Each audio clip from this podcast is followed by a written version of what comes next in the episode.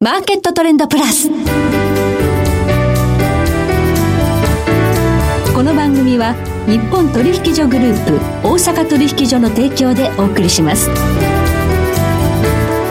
皆さんご機嫌いかがでしょうか？大橋ひろ子です。コモディティ日経平均先物などデリバティブ取引の最前線の情報をピックアップ。今日はマーケットリスクアドバイザリー共同代表新村直弘さんをスタジオにお迎えしています。新村さんこんにちは。こんにちは。よろしくお願いします。よろしくお願いいたします。さあもうね2022年も11月に入ったということで、はい、1年の総括をしなくちゃいけない時期に入ってくるんですが、はい、今年はあの前半コモディティがものすごい上がりまして、うん、まあ、スーパーサイクルだなんていうふうに言われましたけれども、はい新村さんのご指摘の通り景気循環的に今はちょっと落ち着いてますね、うん、まあそうだよねってことですよね、まあ、あまりにも大きい供給制限というのが起きたのではい、でかつまあコロナの問題もあっていろんな対策を打ってましたよっていうところがまあいろんな意味で価格を上げてたわけですけど、うん、まあこれ行き過ぎだよねと。でこのままだと困るということで金融引き締めも行ったので、まあ、ようやくですけれども景気の循環に従った水準に向かってあの水準を切り下げ始めてるということなんだろうと思うんですよね。はい景気後退っていうのはいつなのかっていうのがいろいろこう意見分かれてるところなんですが、うん、割とそのあの経済の周期性っていうのは担保されていて、うん、まあ、大体4年から5年で山から谷谷から山っていうそういう一周期になるわけですけども、はい、まあ、そうすると去年の年末にピークだったことを考えると、うん、まああの 4, 4分の1ですから1年であの要はそのディメンジョンが一つ進むってそういうイメージになるので、うん、1年から1年2か月ぐらいですよね、うん、で多分景気後退局面入りするので、まあ、今年の年末か、はい、来年の初め。であたりになるんだろうなと。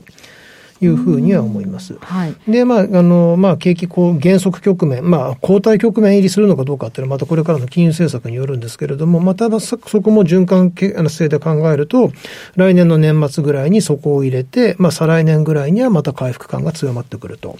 いうような話になるんだと思いますね。うん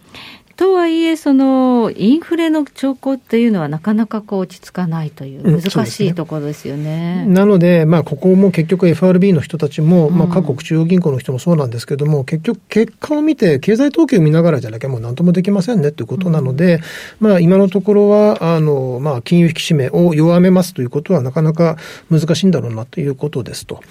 で、まあ、あとはその日本に関して言えば、まあ、あの、大体時間差を持って、この辺の影響が出てくるので、他の価格が下がっても、まあ、日本については、あの、上がり始めるのがこれからみたいな形になるかなと思いますね。はい。そして、まあ、あと、世界の分断、そして地政学っていうのが、やっぱりどうしてもコモディティではテーマですよね。まあ、そうなりますね。うん、まあ、やっぱりロシアのウクライナ侵攻で、まあ、結局、今までの安全というのは、まあ、仮初めの安全だったんだなということで、うんはい、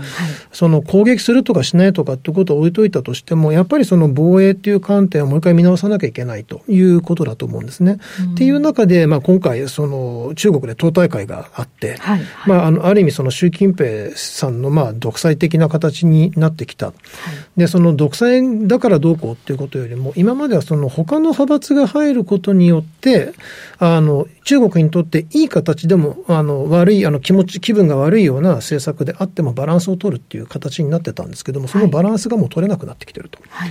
いうこともあるので、まあ、どちらかというと、今はその経済対策を重視をするというよりは、体制を維持する、あとは自分のポジションを維持するというところに、なんとなく軸足が置かれてしまったのかなと。で、まあ、そうするとですね、経済対策がきちんと、あの、打てない。まあ、どっちかというと、その李克強さんとか今回、まあ、辞めるような形に多分なるんですけれども。ね、排除されました。はい、うん。で、彼がいなくなるということは、やっぱりどうしても経済面は弱くなる。まあ、そうなってくると、国内の不満が高まるので、まあ、やっぱり、まあ、上等手段ではありますが、国内の不満を解消するために、まあ、外に目を向けるよと。はいはい、まあ、実際そのね、台湾を武力で取ることに関しては、あまり否定もしませんみたいなことも言っているということなので、まあ、そこのリスクはゼロでは、まあ、全然なくなってしまったと。まあそうなってくるとその台湾海峡を通じていろんなものを運ぶというところが難しくなってきますので、まあ、日本の調達にも大きな影響が出てくるという話になるかと思います、ねはい、金融政策ではどうにもならないというような、まあ、インフレの側面というのがどうしても出てきちゃったということですね。そういうことになると思います。構造的なインフレですよね。はい、はいでは今日はこの後、原油、金、非鉄、農産物など、各々のコモディティについても詳しく伺っていきます。どうぞ今日もよろしくお願いいたします。ますその前に今日の主な指標をお伝えしておきまましょう。今日大引けの日経平均株価です。344円47銭高、27,872円11銭で取引終了しました。そして代償の日経平均先物夜間取引スタートしています。現在27,870円です。日経平均ボラテリティインデックスは20.54でした。そしてコモディティ、東京プラッツドバイ原油中心現月23年4月切りは、日中取引の終値で580円安77,140円。大阪金先物中心現月23年10月切りは、日中取引の終値で20円高7796円となりました。ではこの後、新村さんに詳しくお話を伺ってまいります。マーケットトレンドプラス。さて、ここで番組からのお知らせです。日経225先物や金先物など、大阪取引所に上場している先物、オプション取引が祝日でも取引できるようになりました。次回取引が可能な祝日は11月23日勤労感謝の日です。祝日取引の実施日や商品の詳細は JPX ウェブサイト祝日取引でご検索ください。さて今日はマーケットリスクアドバイザリー共同代表新村直弘さんをお迎えしております。さあ、まずは今年大きく乱高下しましたエネルギー市場から WTI 原油ですが、足元ちょっとね、反発していますが、どうでしょう、うん、まあそうですね。どちらかというとこれ金融要因だと思ってます。まあまた金融引き締めがひょっとしたら緩和をするんじゃないかっていう期待感というところですよね。はい、でただまあその大きい流れでいきますと、やっぱり景気の流れには勝てないということになりますので、うん、まあやっぱり原油の価格も来年に向けては下がっていくという形になると思います。ただ、はい、あの、オペックプラスが200万バレルの減産をしますよっていうことを言ったと。はいえー、で、まあ通常ですね、その価格下がるときに減産するんですけど、景気が悪くなるとなかなか下支え効果って難しいんですよね。うん、なぜかというと、原油の価格が下がって減産したら収入が減るんで、じゃあ馬鹿らしいや、増産しようって話になっちゃうんですよね。うん、ただ今回は結局その減産の主体がサウジアラビアとか、UAE とか、まあ、割とあの固い意志を持ってやりそうなところがまあ主体ということも考えると、割と今回に関してはですね、あの価格の下支え効果があるのかなというふうに思いますね。なので、その減産の報道がある前までは、まあ80、ブレントで80ドル台の前半ぐらいまで下がるかなと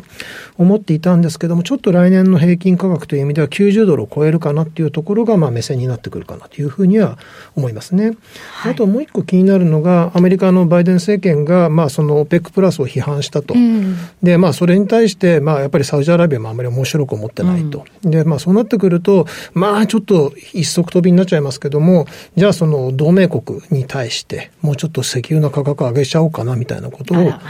まあ、結局その脱ロシアが進んで、あの、OPEC の比重が高まってくるっていうことは、ね、彼らのあの発言権が増すんですよね。はい、ということなので、このアメリカの政治がどうなるか、まあ、ちょうど今選挙が始まるところですけれども、はい、まあ、この結果、まあ、多分民主党がそのまま勝つと、あの、なんとなくサウジアラビアはあまりアメリカの民主党好きじゃないので、うん、あの、またそういった可能性も意識しなきゃいけないかなというところであります、ね、高止まりするリスクということですね。はい、おっしゃる通りですね。そして天然ガス、ヨーロッパの天然ガス一時マイナスになったのは、もうなんか置く場所がないぐらい溜まってるとか。うんあの、これまずいなということで一生懸命貯めた結果、今満杯になってきて、置く場所がないので価格下がってるってことなんですが、はい、ガスってやっぱり、あの、備蓄がなかなか難しい。うん、で、今のところその15%ぐらいの需要削減ができるんであれば、多分足りるという話になるんですけれども、やっぱり急に寒くなるとですね、はい、やっぱり足りなくなっちゃうんですよね。気温ですね。うん。例えばその昨日、おととい、アメリカ、あ、先週か、あの、アメリカの天然ガス価格なんてぐんと上がってるんですけど、はい、急騰してますね。そうなんですよ。先週ぐらいは暖かくなるからって言われてたのに、はい、この数日間っていうのは、寒波が来ていて気温が下がるからってことで上がってるんですね。あんなに急騰するんですね。そうなんです。はい、っていうようなことが、同じことが、まあ、ヨーロッパでも起きかねないので、はい、まあ、ちょっと、あの、今、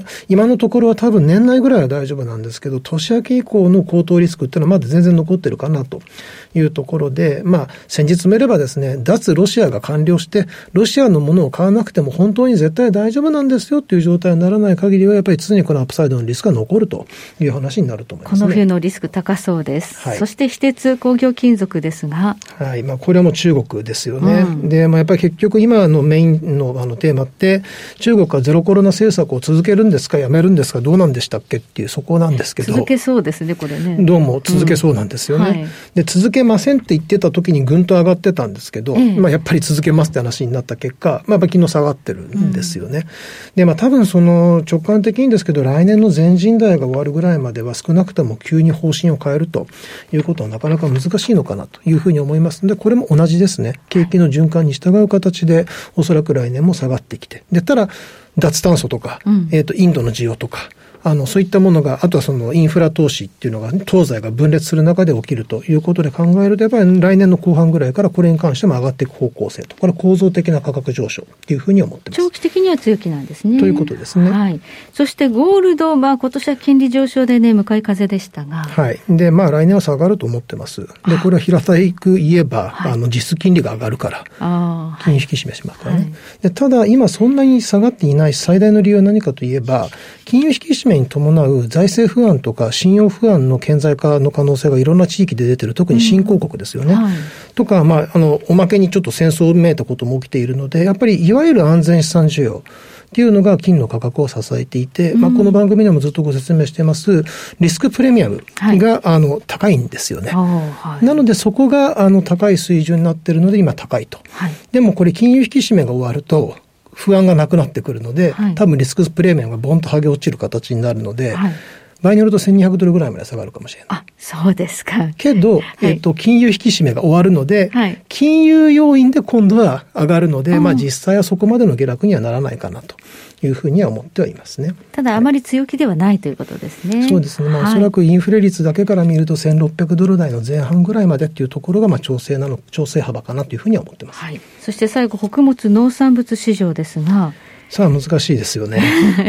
まあその基本は毎回ここの番組で申し上げている通りで、ラニーナ現象がどうかっていうところが、お天気ですか、うんはい、大きくて、で、結局今年もラニーナの影響でやっぱり不作なんですよね。ですけども、あの、そこにプラスアルファで、そのロシアの制裁、はい、ロシアが逆にその穀物を武器に使って輸出やめちゃうよみたいな話もあったり、はい。はい、あるいは今ちょうど開催中ですが、COP27 ですか、はいはい、でそこで再生可能エネルギーにあの食品を使っていいのかいけないのかっていう議論も多分ここはまた厳しく出てくると思うんですよね。で、まあ多分そうは言っても脱ロシアをやりますという中では再生可能エネルギーを使わざるを得ないとい。うことになるので、はい、一定以上やっぱり需要がそちらに持ってかれる形になりますから、まあ異常気象とも合わせてやっぱりちょっと高いのかなと。ただ一応ラニーニャが終わるのが来年の春ぐらいということなので、はい、来年は若干楽かな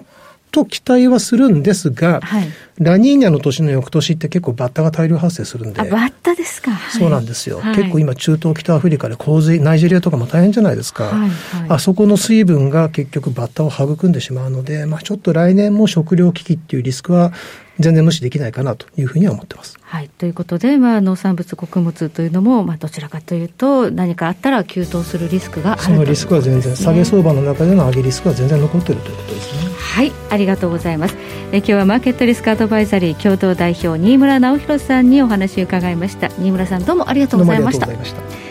えそして来週です。え来週はエネルギーアナリスト大場紀明さんをお迎えいたしましてエネルギーマーケットを取り巻く環境をテーマにお届けします。それでは全国の皆さんごきげんよう。